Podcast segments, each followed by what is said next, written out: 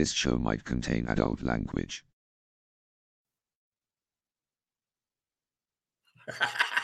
you better believe it. Good evening, ladies and gentlemen, and a warm welcome to the Red and Blue Review. My name is Nick Philpott. Do I want to be here? Probably not. Why are you here? Ask yourself, give your heads a wobble. I'm shortly going to be joined by the crew, and uh, we're going to do something a little bit different this week, which I shall go into in a bit more detail when they come and join us. Holyoke, good evening, mate. How are you? Evening all. I'm going to say I hope you're well, but, but I very much doubt it. uh, welcome back, Paul Gear, the real panel. How are you, mate? Hi, Nick. Yeah, yeah. I'm uh, still pretty fuming from yesterday's events, but uh, bearing yeah. up slowly. Good. We'll need that later on, mate. We'll need that later on. And uh, and by the way, good to see you yesterday, mate. Um, yep. Ian Nobel. Good evening, sir. How are you? Good evening, Nicholas. Yes, I'm good. Good. Good evening, everybody joining us in the chat. Really good to see everyone joining us. Um, there's a lot of interest in this show, Nick. I don't know if you know, but um, you know, in the ground yesterday, I think you said to me, um, "I can't be bothered to do this show tomorrow night." Yeah. Now, I think that was at three 0 and um, I said, "Yeah, we've got to do a show." And we're here. We are. We must be mad. I think we're bonkers. Um, I'm still reading like Paul is from yesterday. Um, I still quite can't quite believe that we lost so heavily to that lot on the coast. Um, and yet the only good thing was leaving a bit early and then being in the pub by half past five. But so did you, you just use the word grieving? Uh, um, did I say grieving? No, I didn't. No, I don't think I said grieving. Did I? Reeling, reeling. I think. Reeling, reeling. Oh, I said. Said reeling, you know, because reeling, it, it, not it grieving. Did feel when I left the ground. Grieving would be far too over the top for crying out loud. No, that's how I genuinely felt last night. or yesterday afternoon, shall I say, before Crouch uh, does his bit in a minute, okay, which I know he's going to do. Um, okay, before we go on to it, ladies and gentlemen, out in Facebook land, YouTube land, wherever you are watching the show, thank you for joining us. What is going to be a very difficult show to do. I must admit, there was an, there was a time yesterday afternoon where I thought to myself, why why should I bother uh, putting in any, any graft to get the show ready when Hodgson can't be bothered to get the bleeding team together? Okay, but we will always be here. Come hell or high water, we will always come on and, and do the show. Win, lose, or draw. So, with that in mind, we're going to do something a little bit different. Good evening, Bruce, Daniel, Phil. I can see you all there, David. I can see each and every one of you out there. Please, please, please get your content, get your get your comments into the chat. We're going to try and use them as much as we can tonight. We want you to form the part of the show because on purpose, on purpose, we I've done no preparation for this. Normally on a Sunday afternoon, I dedicate my whole afternoon getting a running order together, getting uh, notes and scripts and everything else. Don't you put your head up to say you do as well because you've never where, done anything. Where where were you staying, Nick? Instead of doing all the uh, all the, the preparation for the show. Okay, move, move on. Okay. he was in the pub, and I can't be bothered with it. I can't. I couldn't. And I, I actually went out. I took my wife out for a romantic Sunday Sunday roast and a couple of beers and shit about. Does she know anything about that romance? Yeah, orgies. Yeah, I didn't say it was romance with her. A lovely barmaid. anyway, so we're going to do it organically. We're going to let you run the show out there. If you come up with a talking point that's worth having, we're gonna we're gonna run with it. We're gonna talk about it. Um, Paul's to, uh, Ian's to touch on the Sheffield game very briefly. Paul's to touch on uh, the debacle of yesterday afternoon. Um, I am to open, boys, okay, with a honest, honest statement. Seven years ago, this weekend, Crystal Palace Football Club played at home to Sunderland. It just happens to coincide of being this weekend.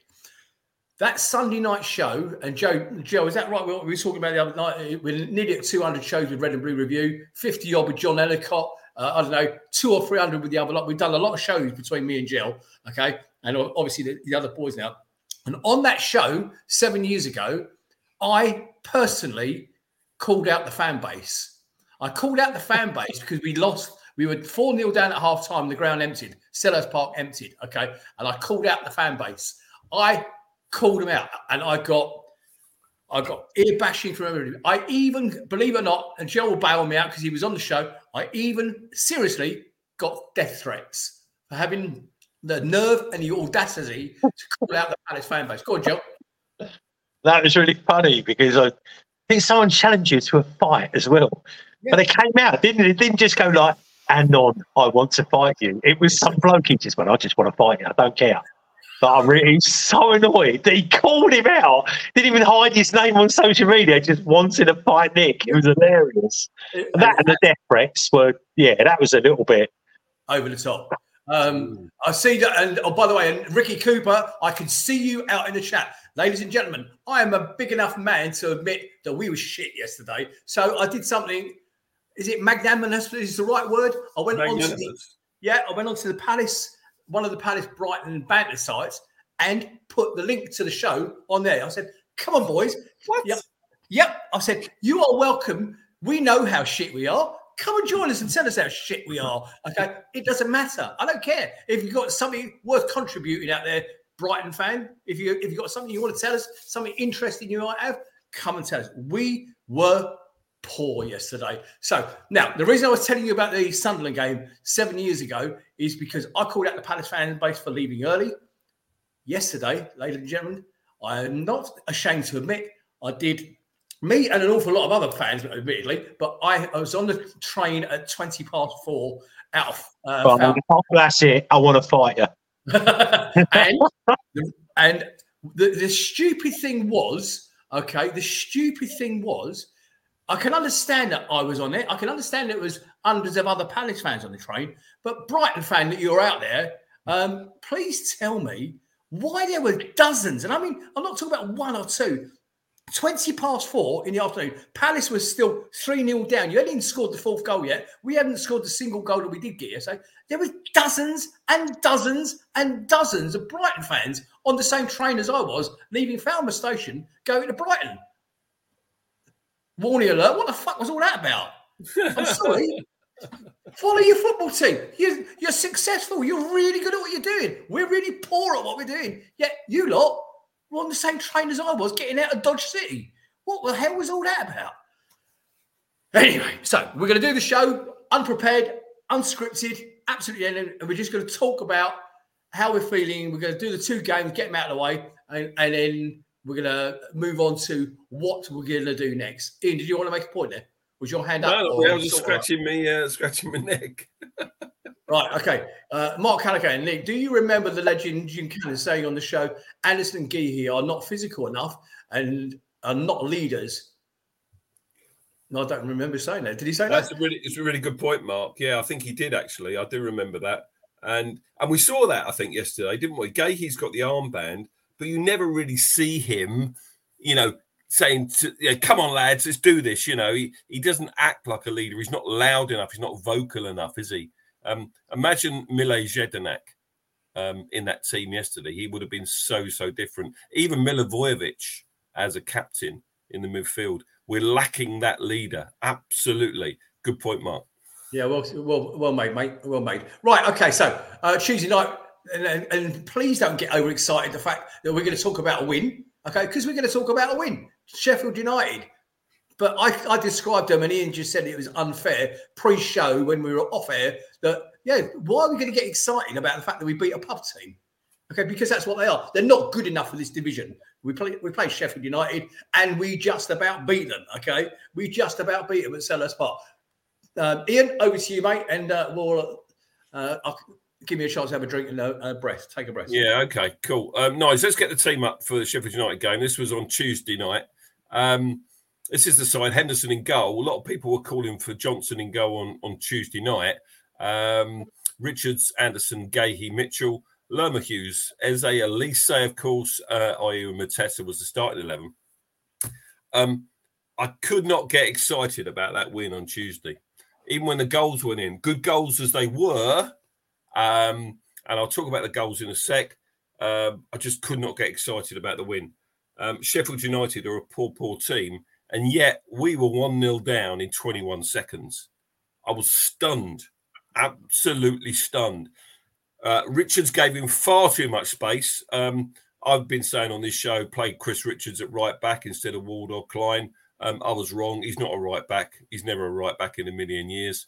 Uh, and he was too far away from his man. This guy came in in the window for Sheffield United. I can't remember his name.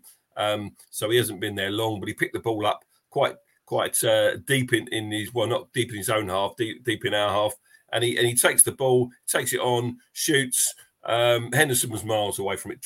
One 0 down in 21 seconds. Stunned, absolutely stunned. But uh, to be fair to the lads, give them credit. Um, Jel come in just now. Just really quickly, I know we were 1 0 down in 21 or 23 seconds, but Brighton were 1 0 down in 20 seconds. Just what yeah. I'd add there. Yeah, they were. Uh, and, you know, they were. And uh, I think, you know, obviously when you're in the ground and, you know, someone's got a phone and someone said, actually, Brighton are 2 0 down after three minutes. Two minutes, yeah. Unbelievable, really, wasn't it? But um, they, they had a reaction to their defeat. We had a bad reaction to our win, I suppose. But um, so, um, you know, to be fair, the lads didn't let their heads drop. Um, you know, that we, we took the ball to them. They're not a very good team. I mean, Villa beat them 5 0 yesterday at their place. Um, they were 4 0 up at half time. They could have had 10 Aston Villa yesterday. Um, Lerma was involved. Ayew was involved. Um, I thought Mateta played well, held the ball up really, really well, brought others into play against Sheffield United. Um, the goal on 17 minutes, Olise crossed uh, for Eze um, acrobatically in the six yard box uh, to equalise. It was a really good goal, it was a really good ball, and um, not many players get to that. I wonder if he did some damage stretching for that. It looks like a ballet dancer there, doesn't he, in that still image? Um, but it was a it was a good goal, uh, and and yet you think, great, we're back in it. Guess what happens? Three minutes later, we're two one down. You just can't make it up. They had about two players to our five, and we gave them far too much room. Um, I think there was a little clip of Mark Guéhi there on the left, but but there's the ball there. Henderson did not move a muscle. He didn't move a muscle. I do not understand why Henderson is being picked in this side ahead of Sam Johnson. I just do not get that. So we're two one down. Can um, I comment on that, Ian? Sorry, I, I'm the, I would like to at some stage to comment on Henderson's performances and he's just to being a goalkeeper. Sorry, carry on, yeah, mate. Thank that's you. All right. Well, well, let's let's pick it up after this in between the, the two games, then, shall we? Because I think there's a, a lot to be said for it. He's let in how many goals has he let in in the last uh, three? Eleven games? in three. 11 in three games. It's just ridiculous, isn't it, frankly? Um, anyway, um, we get back in it. Um, yeah, I've lost my train of thought now, Jel. Um, yeah, so um, Olise then puts in, uh, in a ball in for Eze for the second goal, the equaliser uh, on the edge of the box. Um, play, plays it into the to Eze on the edge of the box, and he and he it was a brilliant goal. You know, he killed it with his left foot. From there, it is on the edge of the D. Um, fantastic goal, 27 minutes. Yeah, it's got to be a contender for for goal of the month. That one, isn't it? Absolutely brilliant goal. Um, and then there was an Eze free kick. Um, at least they went round the back. This was in the still in the first half and he, and he crossed it, and, and it was a really good opportunity for 3 2. But we went in at 2 all. Um, second half, um, Mateta um, took the keeper out. That was the first moment of note in the second half. Uh, Mateta went charging through. It was a fair challenge. It wasn't malicious at all, but he caught the keeper with his shoulder. I think this keeper was making his Premier League debut uh, and he was concussed, so he had to go off. So they had to change their goalkeeper. Um, there were a couple of other incidents before we scored. Um, Guéhi fed Eze, um, put the ball forward to to Mateta, shot over the bar. Um, but the third goal, um, the winning goal um, to make it 3 2, Olise started the move himself on the right hand side. He played the ball uh, into Mateta, who who found him again with, with a reverse pass. And he's on the edge of the box, and he still had an awful lot to do here. And he caught the ball on the half volley it bounced once between there and the goal, right in the corner, I think in off the post to make it 3 2 on 67 minutes. And what a goal it was. If you thought Eze's was good, this one was even better, I thought. So, you know, we scored some cracking goals in that game. So, although it's doom and gloom at the moment after yesterday, there were some really good goals. But as we said in our pre show chat, really, we're a two man team. You take Eze and Olise out of that side, and of course, we took them out of that side in that game. Olise went off immediately after he after he scored. Uh, he sat down and he thought, you know, I need to get off the pitch here um, and give myself a rest. And then Eze also uh, went off. He had half a chance before he went off to make it 4 2. Um, but we looked a shadow of the side once these two leave the pitch. And to be fair, in the last 10 minutes, we were hanging on. hanging on, hanging on, hanging on. Um, when they hit the bar, I mean, my goodness me, once again, Dean Henderson didn't move a muscle, didn't even try to save it. He just stood there uh, like a rabbit in headlights. Um, and I, and when up before I was saying Sam Johnson should be picked ahead of him, I wasn't hating on Henderson, but now I'm beginning to.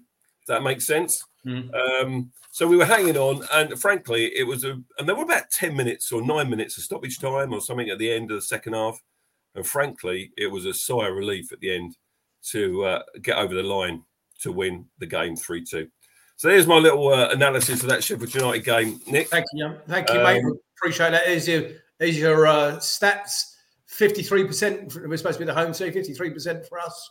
Uh, Twelve shots, uh, four of them on target. 11 corners. Guess what? We never scored from one of them. Okay, again. Uh, fouls committed, eight against 17. Right. Uh, thank you for that, Nige. Uh, somebody in the chat just asked why the little label against my name here.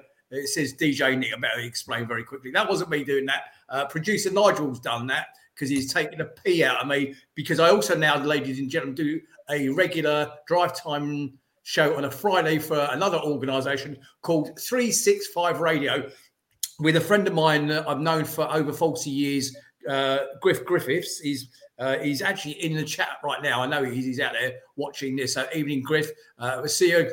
We go live at five on 365 every Friday night, mate. And great music, lots of banter, and a bit of fun. So uh, thanks for the opportunity, mate. I'm very grateful. So, right. So that, that papered over the cracks on Tuesday night for the Sheffield game. Uh, let's bring it straight up to date to yesterday. Uh, and it was a car crash after car crash after car crash.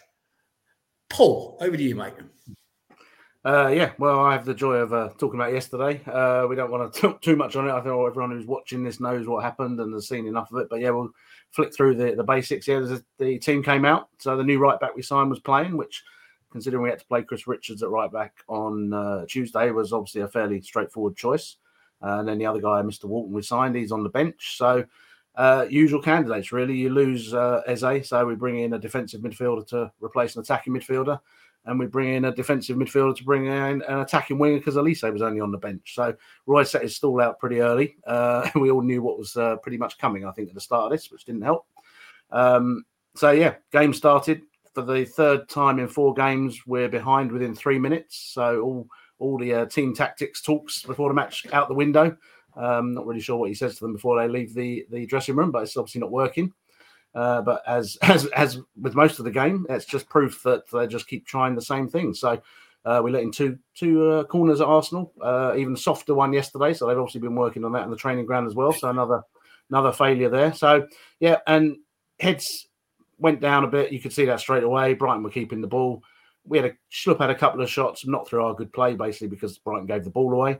And then another classic Crystal Palace, we let in uh, a, a, second goal, really, which was avoidable again, um, but shows the difference in teams basically in their attacking mindset. Their left winger, left wing back crosses the ball from our byline to their right back on the other side who heads it in the net. Um, every time they attacked, they had two fullbacks were their highest players. They had three or four in the box, and they're always going to score like that.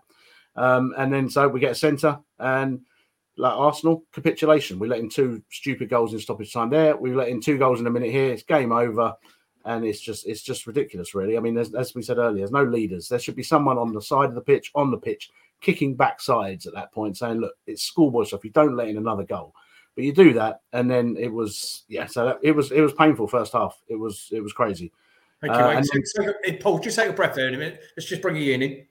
Yeah, one, one thing that um, I thought was good in the first half, I suppose, is is the the, the enforced substitution of Mark Guéhi uh, on about the half hour mark. You know, unfortunately, he had to go off. He was already on a yellow card, and I was just dreading Tomkins coming on. you know, I was dreading that. But at least he made the right substitution, in my opinion, on that occasion. He brings the boy Adam Wharton on into midfield for his debut, puts Chris Richards back to centre back, which is his proper position and um, you know, I'm not saying we looked a better side when once that had happened. Of course, we're not because we we conceded a couple of goals. Um, but to be fair to Wharton, you know, it was a baptism of fire for him. And I commented as much on his Instagram because you know he put a post up and there's thousands of likes and things, but there's a few comments. And I just thought, mate, you must be so demoralised making your debut in that kind of atmosphere with the toxic fan base and everything. So, um, you know, he ran around a lot and he was beating himself up because he gave away the ball for the third goal in No. the midfield. He, he lost possession. Um, but we've seen more senior players than him in the Premier League today lose possession in midfield, haven't we? You know, Phillips didn't he did lose another one in midfield today uh, for a United goal or something. So, you know, basically the lad did well. It was the right substitution, is really, I'm using lots of words to say I thought it was the right substitution by Roy. And, and, uh, and I agree with that. And we'll come back to the two new boys in a minute. Okay. Um, just one thing I will pick you up on. I think you're being very unfair to Tomkins. Okay. Uh, I mate, he looked good yesterday. I saw him. Uh, I got. I pulled up. I got into the uh, just outside the ground as the team coach arrived. Okay. I saw Tomkins come down three steps of the coach and go into the ground, and he didn't get injured once. So I think you're being really. I think you're being really harsh. Paul, back to you, mate. yeah, so they all uh, they go off at half time to a cacophony of boos, and uh, it was yeah. Well, from the fans that were still left, a number of fans did go at three 0 and as I say, it, people's choice to leave early, and especially for that game because you know you're going to get locked in anyway. So, so be it. So, uh, and then half time, we're all there sort of in disbelief, standing at how poor the performance is, and then we see uh, Michael Olise being warmed up, and I think the whole crowd as one uh, were in disbelief because it was clear he was getting a big warm up. It was clear he was coming on, and you're just like, what is the point in bringing him on in a game you've already lost? You're 3 0 down. It's just not worth the risk. So everyone could read, everyone knew what was coming with that one. And sure enough, he brings him on. And nine minutes later, as we all know, disaster. So it was it was starting to go well, it was it was rapidly falling apart. He then brought Franca on, who quite frankly he should have bought on at the at half time instead of him. Uh, Yep. just like he should have brought him on against Sheffield United. Yep. When Olise went off, you're taking off an attack minded right winger. You've got one on the bench to replace him with. No, let's bring on Schlupp. It's just it's the whole ridiculousness of it. Uh, yeah, so we we we rallied a bit. I know Hodgson said we showed a bit more heart in the second half. I think that was more a case of Brighton taking their foot off the gas, to be honest, which I was quite pleased they did. Uh, and then yeah, we got a goal. Anderson swung the ball in, hopeful ball into the box, which luckily went to our one player in the box, as we own, always only ever have when we attack. And to be fair to Mateta, he, he headed it in. Great goal, very good header. Uh, and yeah, none of I don't think anyone in the ground actually thought this could be the spark of a comeback. It was just a, a consolation. Admittedly, we did have a chance after that, but it was a, pretty weak finish. And then Brighton obviously decided that it's time to finish the game off and went and scored a, a nice fourth. Um, so yeah, it was a disaster from start to finish that just highlighted all of our recent deficiencies, uh, all of the things that we keep doing, keep making the same mistakes, not addressing them.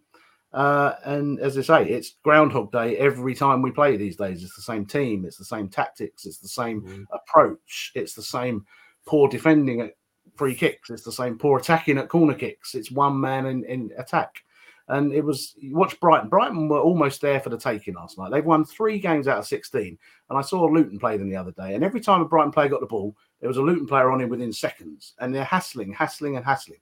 And it forces them to make mistakes. And but Roy just will not do this. He will have his players stood in positions, moving in unison like they're a table football team to contain them. And it's as you say, um, yeah. So we just let them play around us, and there's only one result when that happens. So yeah, that's probably best all we say about the actual match. Um, and yeah, it was uh, frustrating to say the least. And then, as I say, being stuck in there for half an hour after was just yeah compounds the day. Thank you, Paul. And uh, if you are watching out there, Weed fans, okay, uh, let's be fair about it. You played better than we, we were. You couldn't have played any worse than we did. Uh, congratulations on your win. You deserve it. Enjoy it. Uh, Nigel, can you put that message back up? That big, that long message. Can you bring, put, bring that back up? I'll do the stats in a sec. Um, I think it's a, a relevant, a, a valid point that somebody was just making, and I just missed it. It's just gone through too quick, and uh, looks like he, he can't find it either. Uh, there it is. Why are people still defending Hodgson? He's lost the plot. How can any Palace, any Palace, be happy with how we are playing and the players that he keeps picking? For the first time in 30 years, I don't enjoy going to see Crystal Palace. Thank you, Stephen. Anymore, uh, and uh, and I sort of get it, mate. Um, it's hard to get yourself excited to go to a game. Uh, even harder when we should when we're going away from home. It's I want to move on now to. Um, I think we'll do the manager later, boys. Um, oh, let's let, I'll tell you what. Let's do some positives out of the game. Let's do some positives first, Ian. Let's talk about the two new fellas. Um, I thought I- was yeah, I was reading something completely un- untoward in the melee with the players and the fans after the game. Am I right in saying uh, the new guy, Daniel Munoz, and his family were down there, and uh, he was getting dogs abuse from our fans, okay, and his family were getting abused from our fans. Did I see that correctly, gents? I, I've seen that on social media. I don't know how much truth is in it, but there's got to be an element of truth in it, um, which is frankly disgusting and and and and just unforgivable. You know, all right. There was a, a lot of fans had a go at the um, the players. On what you saw, Paul, you were still there. I left after the fourth goal. I put my hand up, um, so I left about ten minutes from the end. But you were still there, Paul. Um, at Yeah, the end, what did you see play. from that?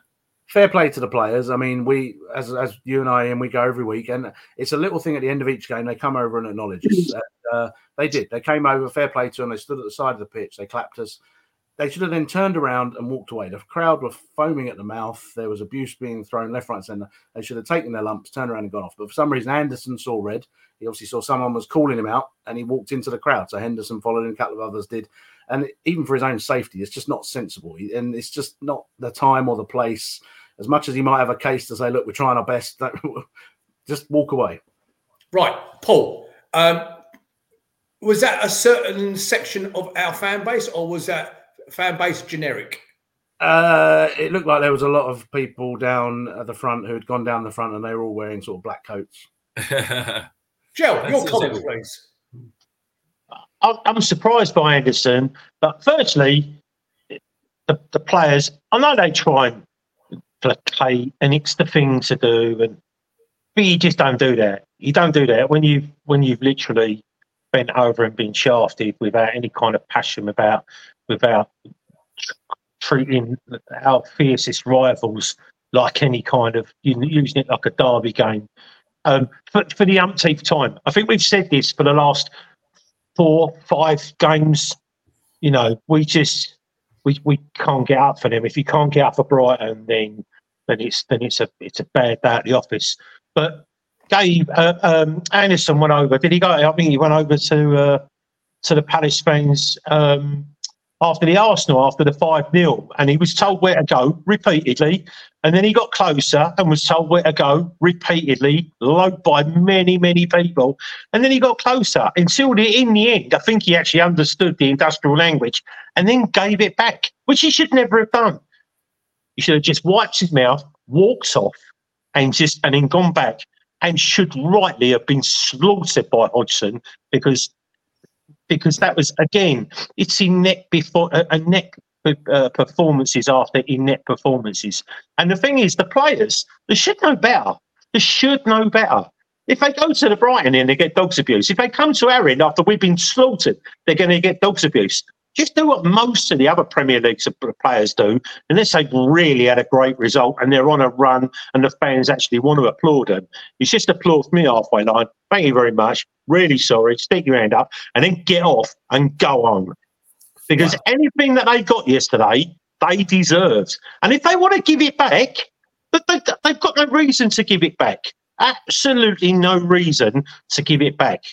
They should have just walked off and just and took the hammering. And now they've been hammered by the papers. They've been hammered by by fans here, there, and everywhere. They're getting hammered by everyone. They're they're stupid. They're fools to themselves. Okay, Yeah. I'm gonna But- ju- I'm- Joe, I want to Let- jump let me just come in. Let me just come in quickly. Um, Joe, you're spot on in everything you've just said there. Um, it's got it's got to come from the top, though, isn't it? You know, you you you you maybe get taken over by emotion. You want to go over and talk to the fans. You know, Anderson should have learned his lesson at Arsenal for a start.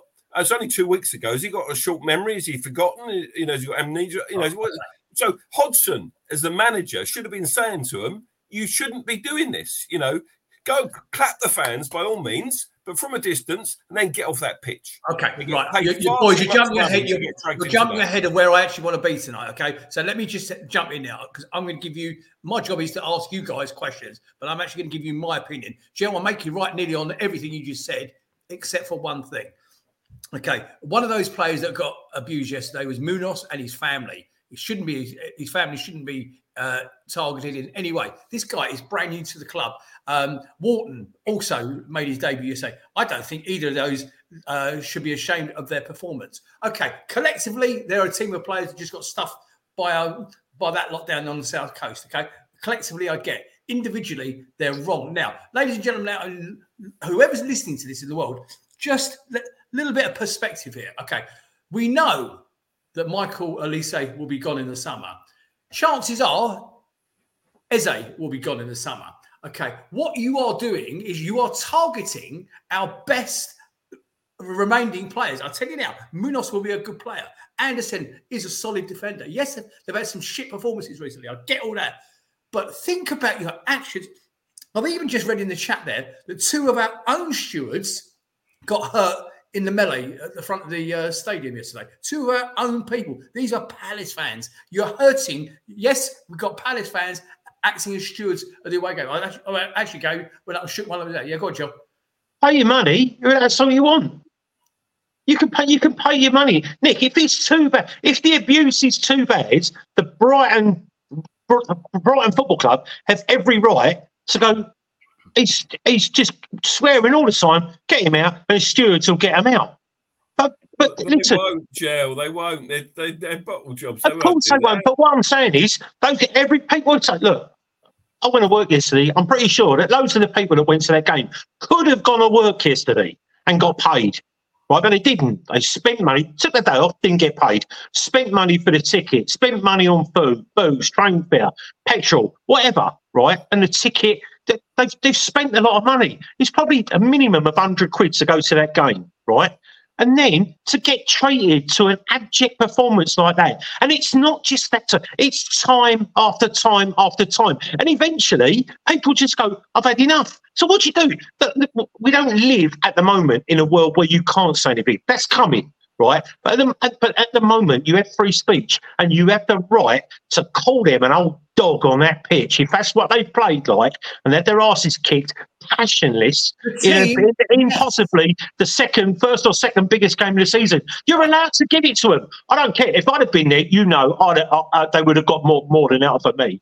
And I wouldn't have stopped. I, You I won't like do, Yara. I like Yara. I like Yara, but he was he, he was targeted because, as we've said before, after the Arsenal game, he walked up to the game the fans and he shrugged, which is a, what, what a, not a good reaction. So he was probably being targeted more after this game, and he did the right thing at first. He stood 20, 10 yards on the pitch, clapped, but he made a beeline. Someone obviously said something to him, and that's what went wrong. He should not he should not professionally leave that pitch anyway. Because you can see the fans are foaming at the mouth. They're fuming, for, and rightly so after that performance. Fans are allowed to express that. But yeah, obviously, if he hadn't walked it near them, then it wouldn't have been an issue, and fans could express and then just get the heat out of it. But That if you go into it, you're just inflaming it. Facebook users saying criticise fair enough, but some of the abuse is unacceptable. We can't have players' families being abused. And then Chloe's just come on and said, actually, uh, Munoz's family didn't get abused. They're up in the director's box. So I, I, I don't know that as a fact. I didn't see it myself. That's why I asked the question. Oh, my son James, the Chelsea fan, is on. Hi, Dad. He's saying, James, not a good night for you to be on here, mate. We're, we're, we're about to slag off Chelsea towards the end of the show. So get off. Okay. And I'm only joking. Um, right. So, Joe, collectively is the right thing. collectively is the right thing. I get that. Okay. But they are only respon partially responsible. Let's go upstairs a little bit, boys. Okay. Um, Parish has put on there. Uh, what's his Lee say? Uh, Steve Parish has taken advantage of a, sev- a mid 70s year old man who loves the club by invi- inviting him to manage it again. It's plain wrong, regardless of what we all think of him now. It's disgusting that, it, that, that and now look what's happening. Now, uh, if, when he got reappointed at the beginning of the season, all you guys, everybody on, you know, most people were saying, "Oh, great, great appointment." I, however, wasn't as enthralled by the appointment. Okay, I didn't think it was the right thing. I just saw it as a cost-cutting exercise. Okay, let's go back to the tried and tested formula of Roy Hodgson, bringing back is relatively cheap in comparison to what we will have to spend next year. Blah blah blah. Okay, we'll be fine. What were the predictions, boys? Fourth, eighth, something like that. Ninth, tenth, seventeenth. 17th. Okay, I would I will be delighted with 17th now, the way that we are performing at the moment. My concern is okay for those of you who are shouting for Parish's head. Reality check, please. Okay, you've got to understand it ain't a simple. Oh yeah, let's let, let the, board sack Steve Parish. Well, that ain't gonna happen, is it? You've got to have something to buy him out first. Okay, Textor ain't gonna want to do it. The other two Yanks ain't gonna want to do it. There was a comment today, Ian. I think you might have it to hand from Ed Aarons about the, the possibility of um, Steve considering sacking Roy. Consequently, since the Brighton result, if you haven't got it there, let me know because I have got it here. Go, go for it, mate. So out, please. Ed Aarons, Ed Aarons tweeted this afternoon. Um, Crystal Palace chairman Steve Parish is strongly contemplating sacking Roy Hodgson after the record defeat against Brighton on Saturday, but he's struggling to find a replacement who is willing to take over at this stage of the season. And I responded on behalf of the Red and Blue Review, also on Twitter, saying, I've been saying this for weeks. Roy should never have take, had this season. We should have the replacement lined up. With 15 games left, there's still plenty of time for a new manager to settle in and make a difference. Uh, but agreed, there's no point in sacking Roy without a viable alternative. Now, Nick, Nick, did I tell you I did a TNT Sports interview the other week? Oh, yes, I did. Yeah, yeah, Um, yeah. She right. did mention it. So- Yeah. So in my interview, I, I said this in the interview to uh, what's her name, that Lucy Ward. I said uh, she asked about Roy, and I said Roy should never have been given this season. And the only reason he was given this season is that Steve Parish didn't have the right fit for Crystal Palace Football Club last summer. So he turned to Roy Hodgson, knowing he was a relatively safe pair of hands. He would keep us in this division for another season. Um, we might go out the cups at the first hurdle, which we've done, um, but we wouldn't get relegated. We'd finish in the bottom half somewhere, uh, and and that's still probably on the cards, although that's debatable. We'll, we'll come more to that later, maybe. But um, and I said I didn't want to see Roy this season, um, but the only reason he's done that is because he didn't have the right fit, as I've already said. So Roy Hodgson really should not be our manager. He's not enjoying it. You just look at his body language. He says he's enjoying it, but clearly he isn't. He's 76 years of age. He should not be doing this job at his age. I'm, I'm, I'm being ageist here, but he just doesn't look, he hasn't got the energy clearly. The results speak for themselves. And had we had that fit last summer, then we would have appointed that right person. And similarly, if we've got that fit now, we've got that right person to come in, whoever that is, Steve Cooper um, or um, uh, uh, Potter, then get that person in now. 15 games, they've still got time to sort this out and, and make us a better team leading into next summer, into next season. So, So, you know, do you not think then? Okay, Joe, I'm, I'm going to come to you and then Paul. I'm asking you the same question. Um, whilst we can't, you can't, you're not going to be able to sack a, a board member like that. It doesn't work that way. Okay, quite clearly. Uh, Parish, number one, he hasn't sacked uh, Roy already, especially after yesterday. How's that not happened? Okay, it's just beyond me. But number two, he's absolutely culpable. Okay, and in fact, I'll go further than that. He's actually negligent in his role as uh, acting chairman of the Crystal Palace Football Club that he hasn't got a replacement lined up. Joe, I, I mean, I don't, I, I don't know. I think, excuse me, Parish as a chairman has has has gone sideways. Um, you know, the, the the ridiculous speech at the end of last season um, that he gave, cheering everybody up. I mean, that's just. And then he and then he employs Roy at the beginning of the season, and you just think, whatever. Um, I mean, I, I just think I just think that he he we're just on survival mode. We've been on survival every, you know, survival mode at some stage, uh, every single season. And we, you know, at most seasons we've we've had a four or five game run, which has taken us into the relative safety zone, and we've ended up, you know, finishing, 10, you know, 11, 12, 14, but you know, whatever. We end up being mid-table, and that's all anyone ever sees, and that's all, all any, anyone really wants um, you know, the, the aspirational side of, of Steve Parish probably left him. It left him five years ago, six years ago, when I think he he himself realised that that trying to survive in the Premier League with mediocre players wouldn't work, and then we've had ridiculous buys. You know, we go and spend overall the best part of sixty million pound on Benteke, and he gives us seventeen goals in one season, and then nine goals in the subsequent four seasons after. 130 odd thousand quid a week, and we paying five players over a hundred thousand pound a week, and we, you know, we have we have mediocre players on horrendous money, horrendous money. Some of the stories I've heard that I literally have been sworn to to secrecy on, you know. I mean, I, mean, I I was shocked to find out that we have players on fantastic money, and then they also got appearance fees, regardless of whether they played 95 or five minutes of a game. And that would take, you know, I, I, I know I just, it shocked me. I didn't think we were that. Um, overall, we, we, we just, we just have, our, our fan base is, is turning toxic by the, by almost a, a, a it's like a ritualist, ritualistic situation that happens almost every single year. And we've managed to get out of it. This year feels different this year really, to me, feels different. Mm. Mm, thank you, mate. Could I could I just pick up something, Paul, before I come to you? Uh, Dave King, David King in the chat. Good evening, mate. Thank you for your contribution. I'm grateful. Uh, you, are correcting me, uh, Nick. You are wrong. A chairman or director can be sacked by its shareholders. Not exactly what I meant by what I said.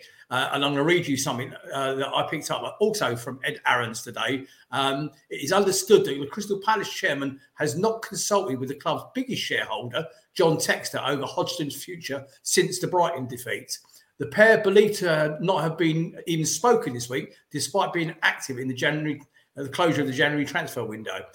But the American, who also owns French club Lyon, uh, as part of his group of Eagle football, is believed to have been in favour of Palace appointing a new manager for several weeks. Yet Parish still hasn't done it. Yet Parish still hasn't done it. In my book, that makes him culpable. Paul. Yeah, I mean, I didn't want uh, Roy Hodgson to come back. I thought he was, and I think basically he's, he's a sticking plaster. He was that was the plan for this year because the, the silence is deafening from the club at this point. There there should be things coming out questions being asked, but I think they've got someone lined up for the summer. I think I think Gareth Southgate is his plan. I think he can't get he can't get him any earlier because he's going to want to do the Euros, and I think they're just desperately trying to hang on to Roy. Anyone just keep that place in the Premier League and keep the seat warm for Gareth Southgate, which to me is a disaster anyway. He's just a, a younger Roy Hodgson. Um, but yeah, so it's the, the first Steve Parish should have woken up this morning, and his first question is, "How is my manager going to turn this around?" We've won three games in sixteen, so you have a look. You say, right, so is he going to change the personnel in the team? We know Roy Hodgson. No, he's not. It'll be the same team next week. Is he going to be more attacking? No, it'll be the same formation next week. Is he going to be more aggressive and passionate team out there, chasing every ball? No, he's going to be all zonal, putting please. And so the only thing you could possibly say that might change in Roy Hodgson's favour is if the injured players come back. Now, after yesterday, we know we can't even trust him to reintegrate them back into the team properly. So, the, as a chairman this morning, you've got to be sort of saying, well, we've won three and 16. He's not going to change anything. So, what's going to change? And that it should be catalyst enough for him to sack him out the door. I see people in the chat talking about compensation and payoffs. We don't even need to do that. He's only got four paydays left, I think. You might as well just put him, put him on gardening leave. Say, Roy, don't come in on Monday. Just sit at home for the next four months, take your money, and it's it's, it's no well point. It's, it's, not. It's that's all these all this thing about oh yeah, and we should have a plan in place. If Roberto De Zerbi went to Liverpool tomorrow, Brighton would have three or four candidates on a list ready to go and approach. We haven't got anyone. And to be fair, if we did go to someone, they said, "Oh, I'm not really interested in 15 games." Yeah, they can they can sod off then. We want people who are up for the challenge and, and want to go for it. But it's just, it's uh, yeah, he should never have been here in the first place, and this is half the problem. But we know Hughes will play next week, Schlupp will play, and this is this is the problem. This is what the fans have a problem with. We are repeating the same mistakes every time. We're not even trying to address the problem. Uh, maybe say if he played França, if he played Ahamada, you could almost give him a bit of leeway because he's trying different things, trying to change the cycle. But It's not. It's just Groundhog Day, and it's yeah. This is why it's all that's why I love having you on this show every week, mate. Well said, really good. And somebody in the chat has just said uh, Southgate is just a clone of Hodgson, and I, I Yeah. absolutely echo that. Okay, um, Ian. So, Paul, we I think we've all, we're all agreed that Roy Hodgson has to go. I don't think anyone That's- is saying in the chat or any of us are saying, "Oh, we need to keep Roy Hodgson." We all want him gone, all right. Yeah. But at what cost? How how how do you get rid of him if you haven't got a replacement? Do you get rid of him and just sack him and say, "Don't come in on Monday and stay at home on gardening leave for four months"? If we haven't got a replacement manager, Yeah, but that's not the um, point, Ian. no, in no, I'm fairness- asking Paul the question. Hang on. Yes. Yeah. You If there's no one, if there's no one in this club who can take this club on a temp, on a, on, it, yes, it's got to be a temporary basis because we have to go and find someone else. Okay, so who takes charge of first team affairs? Paddy.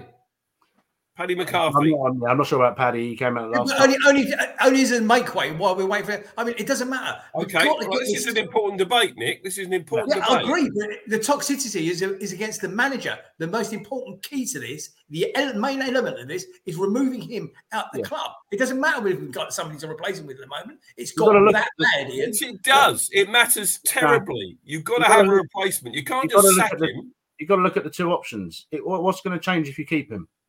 What can be? What can we do worse? How can we do worse? Yes, okay. People say we've won two of the last four. We've we, we beat a completely out of form Brentford who didn't have Ivan Toney. We've beaten a pub team, as you called them, as Sheffield United. The only other team we've Oh, beaten. in beat them. We still beat them. Yeah, but the only other team we've beaten in five months is Burnley. We've we've played the last fifteen games. I think we've won three. We've got fifteen games left. Is it? I think. How how Yeah. what is going to change with Roy Hodgson to make us win more than the three? Because we need to win more than three games, really. So yeah, Yeah, we okay, you're right. You, need, you can't bring in a permanent manager, fine. But there has if there's not someone at this club who can step into the breach for two three weeks until we do find someone, then it just proves even more. Okay, all right. So that's interesting. You think two or three weeks. So I, I, I would take Paddy McCarthy for two or three weeks, but you still then need to find a permanent manager for the last 12 games. correct. If you haven't got that person, you can't sack Roy. You really can't. If there's no Potter, if there's no Cooper, if there's no Matey, whatever he was at Wolves, you can't then sack Roy Hodgson if you haven't got a replacement for him. There, there are managers in the championship. There are probably managers in foreign clubs whose teams of seasons are over. Who they're not Guys, I want Jel to make. I want be Jel, worse than Roy. I need Jel to make his point. Actually, uh, Tony uh, in the chat before we move on. Okay, you're way wrong, mate. You say why is there so many people? 112, 119 people at that time watching this show. Tony, you're looking at the wrong figures, mate. You're only reading the Facebook figures. You're not watching the combined. There's in excess of over 200 people watching this live show, and I'm grateful to each and every one of you, whoever you support and wherever you are watching in the world. Thank you, Jel. I, I completely agree with Paul. Um, I, I think that there is someone out there. Listen, the, Roy Hodgson's bonus to keep us in the Premier League must be seven figures. If he gets sacked, he isn't going to get that. He's just going to get, and we we that money is ring fenced to give him if we survive. We can use that money plus his wages or whatever. And I mean, I, I saw Mark Callahan, uh, Callahan say say Big Sam. Ma- I don't think Big Sam's the answer um, because he would then go. He would do exactly the same as Hodgson and use tried and tested players um, uh, without risk. Which, to be honest with you, at the moment is probably what we do need. But uh, it, but we don't have the, the, the depth to, to even change what's going on now unless we use the kids. For me, I mean, like you say, there, there's there's probably 10 managers out there that if we really put feelers out that, that would go look from, from maybe Italy to come and manage in the Premier League. That's fine. Regardless, That's fine. 15 games, 15 games or even 10 games, survive, get, get a, a, big payday.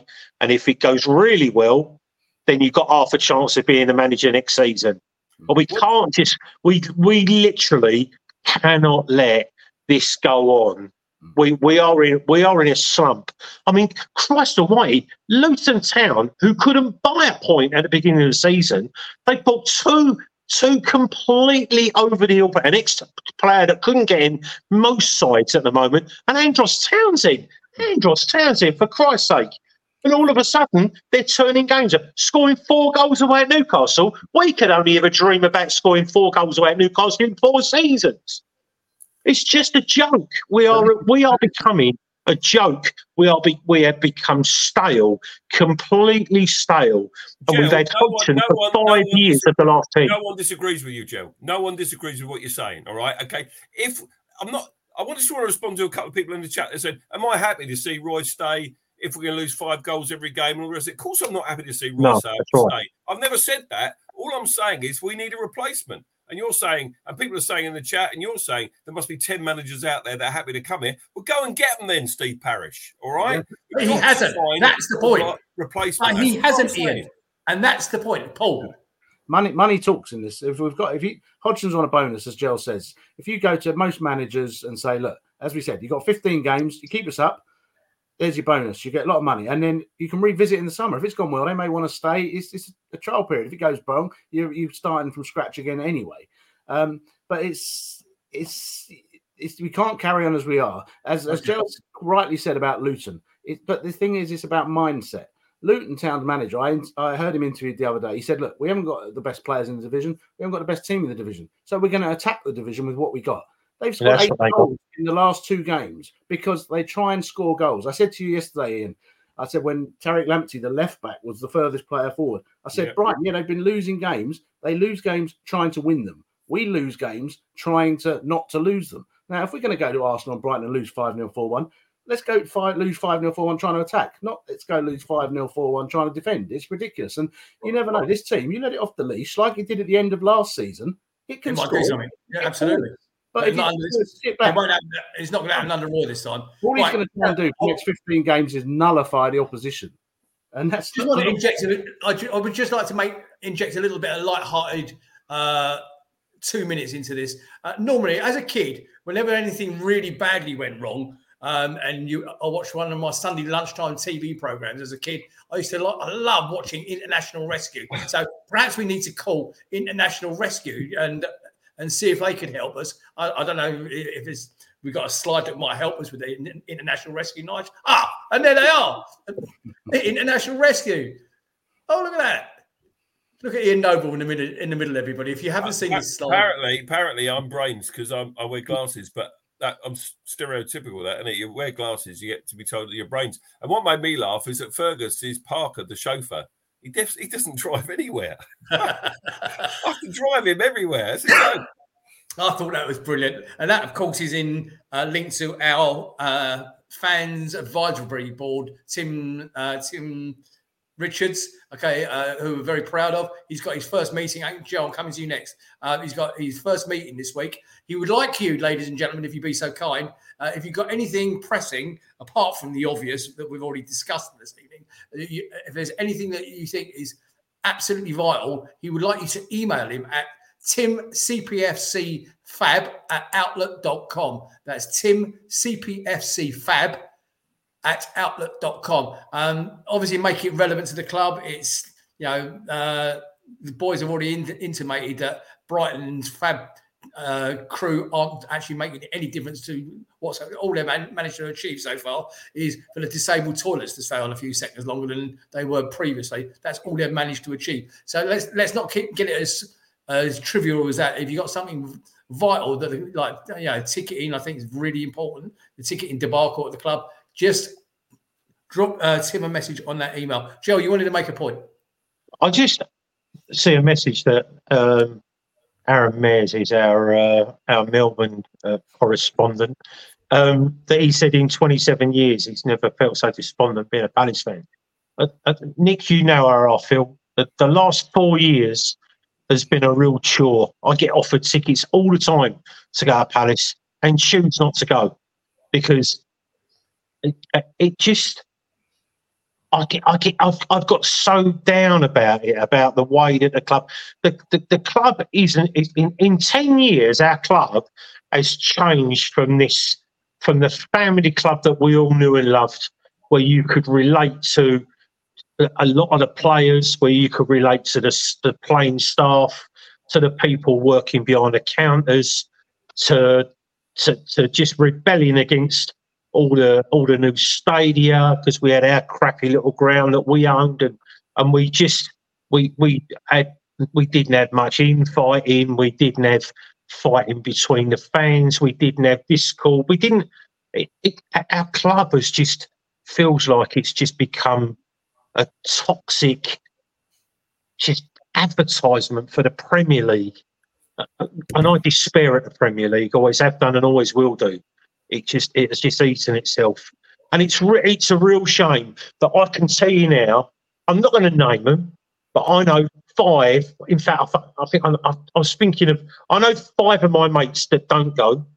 I know three people personally that won't go because Steve Parish. And again, I've said he's because Steve Parish runs our club.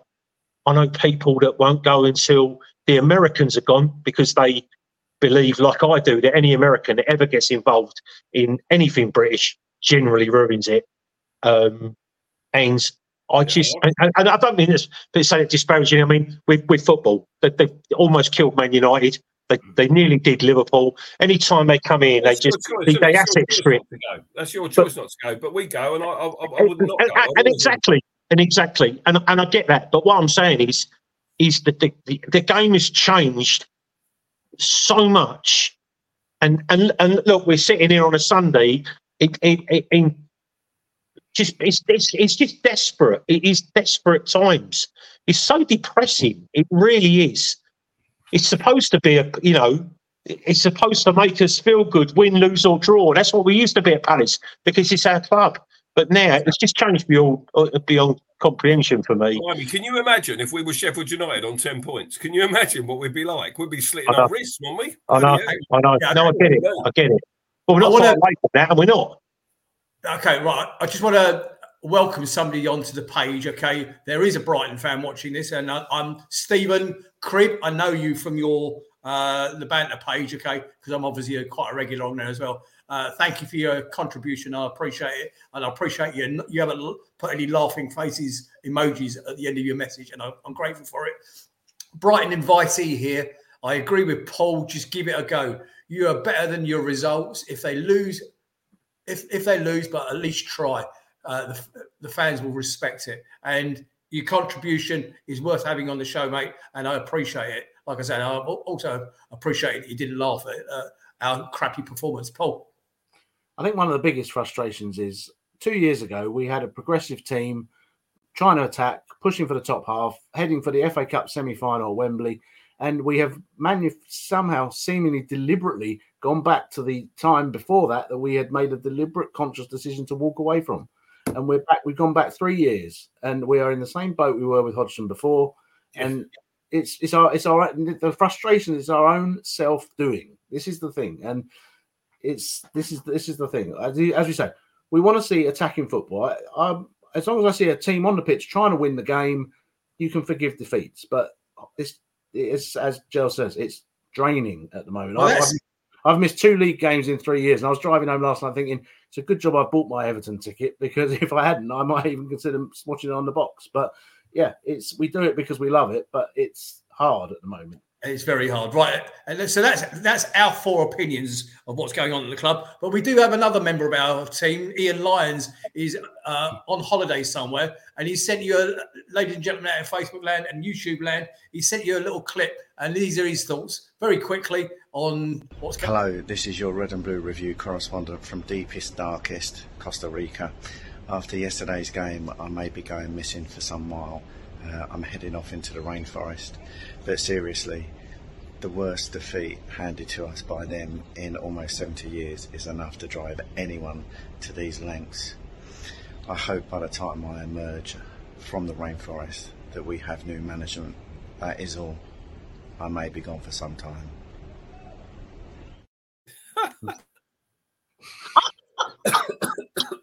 yes, I don't know. In that shirt, he just looks all wrong. I mean, there's I don't know whether it's a a 1970s BBC presenter or something is what he looks like there. He looks all wrong. But there you go. Uh, so, right, moving on then, boys and girls, as as James Philpott is still watching, um, let's move on to what we've got coming up next week. So on Monday night, of course, at Selhurst Park, um, I believe we're taking on uh, an easy mid-table team called uh, Chelsea Football Club. Uh, eight o'clock kickoff at Selhurst Park. That's on the twelfth. Um, uh, boys, I'm coming to you straight after we've done this bit here. Okay, for your predictions on the Chelsea game. Uh, following up that on uh, the 19th, we're away at Everton, and I understand Paul's going to that. Fair play to you, Paul. 24th of February, uh, we're at home to Burnley. I reckon that'll be a very important game. Uh, away at, at, the Tottenham Stadium on the 2nd of March, that's a three o'clock kickoff. Likewise, is the home game against Luton on the 9th of March. That could be a proper relegation six pointer there. And obviously, uh, the home game against Newcastle on the 16th of March. So, boys, I'd like your thoughts, please. First of all, on the current Chelsea uh, situation, because Joe alluded to the point of America is ruining clubs and everything else. Todd Boehly uh, in, sitting in a hot seat at Chelsea at the moment. How are they doing? And your predictions, please, for Monday night. I'm going to start with you, Paul.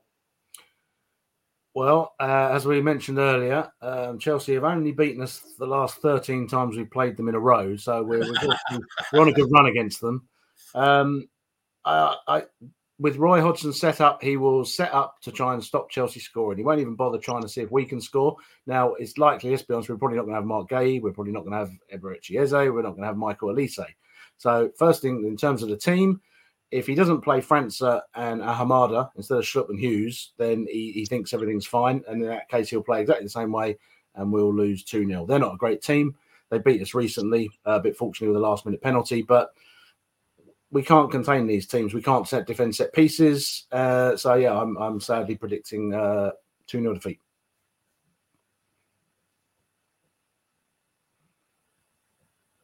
Sorry, Ian. Oh, okay. Um, I think that we will draw the game. Um, I think it'll be one all or two all or something like that. Um, probably one all. We won't score two goals. Um, but you know, it's, it's potentially going to be very toxic. Um, you know, if it is very defensive, even if we don't, if we if we don't lose, you know, it's still going to be toxic. You know, there's still going to be people calling for Roy's head, and I just hope it doesn't get out of control. You know, it's going to be a an interesting one. They're not very good. I haven't seen their game today. I, I, I know they lost 4 2 home to Wolves, um, which is a terrible result for them. Um, but, you know, clearly they're not in a very good run of form either. So it'll be sort of interesting. But if you look at how much money they've spent compared to how much money we've spent, uh, they've got world class players. They're just not gelling as a team either. Um, we're not gelling as a team it's uh, it's not a, it's hardly an advert for Sky Football, is it? Really on a Monday night, it really is. Exactly, exactly, exactly. Thank you, mate. Uh, Joe, your thoughts, please, on, on Monday night. Lose two one, um, and like I said, both sets of fans, I think, will be going after their balls. You can expect a lot of anti-club. They, the, the fans will just be there to protest. I think um, I can't see us getting anything out of it. I think there, you know, I think we'll be far too many players missing, um, and I can't see Roy playing the three kids that we want to play. Um, so, yeah, I, th- I, think we'll get done two one. I think, like I say, we're we're just on the on the slide at the moment, and it's going to be tough to get off it. Okay, very quickly in. Yeah, um, Joe mentioned earlier about he wanted to talk about Dean Henderson. Um, surely, surely Sam Johnstone is going to be back in goal on Monday night. Hundred percent. And I, will be, I will be livid if he's not, because he at the moment Henderson has got no confidence. He's letting in goals. He's not moving, as I said in my Rats report of the Sheffield United game. And we need we need Sam Johnstone in goal for the Chelsea match. Jel. Yeah, um, uh, we've had this discussion. Uh, I mean, listen, Nick, I said to you about a month ago, I wanted to go after him, and and I never got to. Uh, I was never able to during the show. Um, I I'm I'm not sure, but I would I would guarantee that for the 11 goals he's conceded in the last three games, someone go back and have a look at them. I don't think he's dived for at least half of those. Now I don't care whether he dives the wrong way I, he has the advantage of stopping a, a football with any part of his body, including his face, but he gets to use his hands and his arms, which no other player does. He doesn't even do that now. He is literally, I mean, I was watching yesterday, just thinking, put a, you might as well put a centre back in goal. You might as well put anybody else in goal. They would have played as good as him yesterday. I I think he's shot. I don't think. And again, I said to you when he came in, and you know Johnstone got injured, and I said to you, I still don't think that that he is a better goalkeeper. He is definitely not a better shot stopper. I, I, I mean, for me, anything down to his left hand side, he does not get. He does not get that. I think he's predominantly right sided. Anything that happens to him decently is going to be down to his right. He doesn't save anything left. He didn't save anything left that went to him, that went through him against Arsenal. He didn't the other night. I, I, I just think he has this thing that if you come in from coming off the left hand side and then go down, he's down to anywhere towards the right hand side, he doesn't save it. I don't There's think his reactions. I don't think his reactions are quick enough. I really don't. There's a lot of support for what you're saying, Jel, in the chat. A lot of people are, are making comments to say, you know, Henderson is isn't a very good goalkeeper without going through every single one of them. Um, it, it's a no-brainer for me that that Johnstone must play in this next game. So, Roy, if you're watching, we want Sam back in goal, please. Okay, right. I, I'm going to take a, little bit of note of caution of everything you're all saying about uh, Henderson. Uh, number one, he's still a young keeper. Okay. Number two, he's likely to be up. 26. He's 26. And Harold He's Johnson. under thousand pounds a week, Nick. That's not young. The, The guy, boy- the guy's going to get five and a half billion five and a half Burnley's billion getting- pounds a year plus bonuses off us. Okay, just a little word of caution that he's likely to be our future goalkeeper over Johnstone. Johnstone won't be around much, you know, more than a couple more years. Okay, so he will then become the number one. He's got to improve. I get it. I get it. He's got to improve. Okay, I haven't even James given him one- him forty. Indeed, indeed, but he was a decent goalkeeper, which is. But I don't want. I'm So just, Sam Johnstone. I, I just don't want to, people to coat Henderson too much. You know, he's had a few bad games. I get it. Okay, but all goalkeepers go through that. Yeah, and Joe, your point about his diving is absolutely right. Twenty and James Philpott saying twenty six is young for a goalkeeper because you just proved that with uh, Speroni still playing at forty. So just uh, be careful before you coat him, guys. He's still a Palace player. Okay, after all said and done, he's still a Palace player. Right, very quickly. Um, um, by the way, my prediction. Okay, are you listening, James? My prediction is Roy Hodgson will be gone. Okay, there'll be something in there interim for that game, and we will win 1 0. None of you said that. So it's normally Philpott's glass is half empty. Today, his gla- Philpott's glass is half full. Okay, just for once. So uh, the manager will be gone, and we will sneak a 1 0 victory. Making a note of that, Nige, because I want a big graphic when it happens next week. Okay, big special graphic for me. Um, I think, I think we'd all change our prediction, Nick, if there was a different manager. yeah, true. Jel? Anyone's predictions come true in the last couple of weeks? Rob Cranfield saying Nick's lost the plot. Yeah, you're right. You're, you're probably Anyone? Rob. Did anyone guess the um, the, the No. Sheffield United score? No. Yes, Jel, you got it right. We know it. What? Whoever's going to guess a three-two? Jesus! Joe Wells is saying, have a bet on what Nick said. Grant Paul Grant said, "What you vaping, Nick? Philpott's glasses spikes." Daniel says, "Well said, Nick." Okay, right. Um, I want to just mention our Instagram account, run by the very talented Tom Tom Clark Samuel. He wants you to like, share, subscribe to our Instagram account, please. The address is coming up on screen: red underscore and underscore blue underscore at review. Please give it a like, share, or follow, or do whatever it is.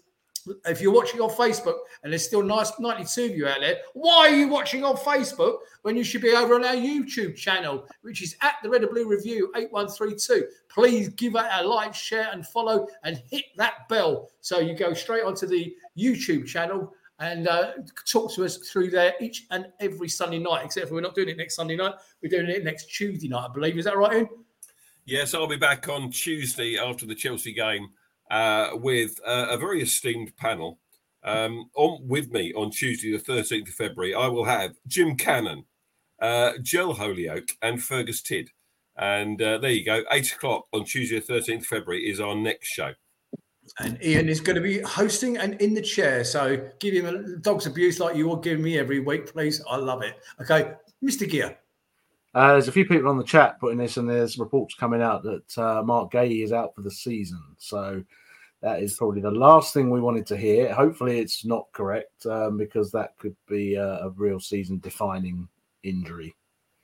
Uh, yeah, the other thing will going alongside that, Guardian are also reporting that Marc Guéhi will be sold in the summer. Uh, so if he goes, Eze goes, and Olise goes, God, we've got a brand new shiny stand. It'll be empty, but we'll have a brand new shiny stand and at Selhurst Park. That would be good. Right, I think we're going to draw a line on there. Um, boys, thank you very much for your contribution tonight because we did have nothing ready for the show on purpose because I wanted that to go naturally and I think it worked very well. Ladies and gentlemen, our Facebook, YouTube, wherever you're watching, if you're watching the live version of this, I'm grateful for your comments and your contributions. I can see each and every one of them. I will comment on some of them after the show. So thank you very much. If you're listening to us on Catch Up or on your favorite podcast provider, again, thank you for joining us. We will be back next Tuesday, or Ian will be back next Tuesday at eight o'clock with the with the, his own team. Uh, so all it needs to say is on behalf of this talented bunch of lads and everybody watching, please take care. Have a safe. Roy Hodgson will be sacked tomorrow morning. You heard it here from Philpott first. Good night, everybody. 知道吧？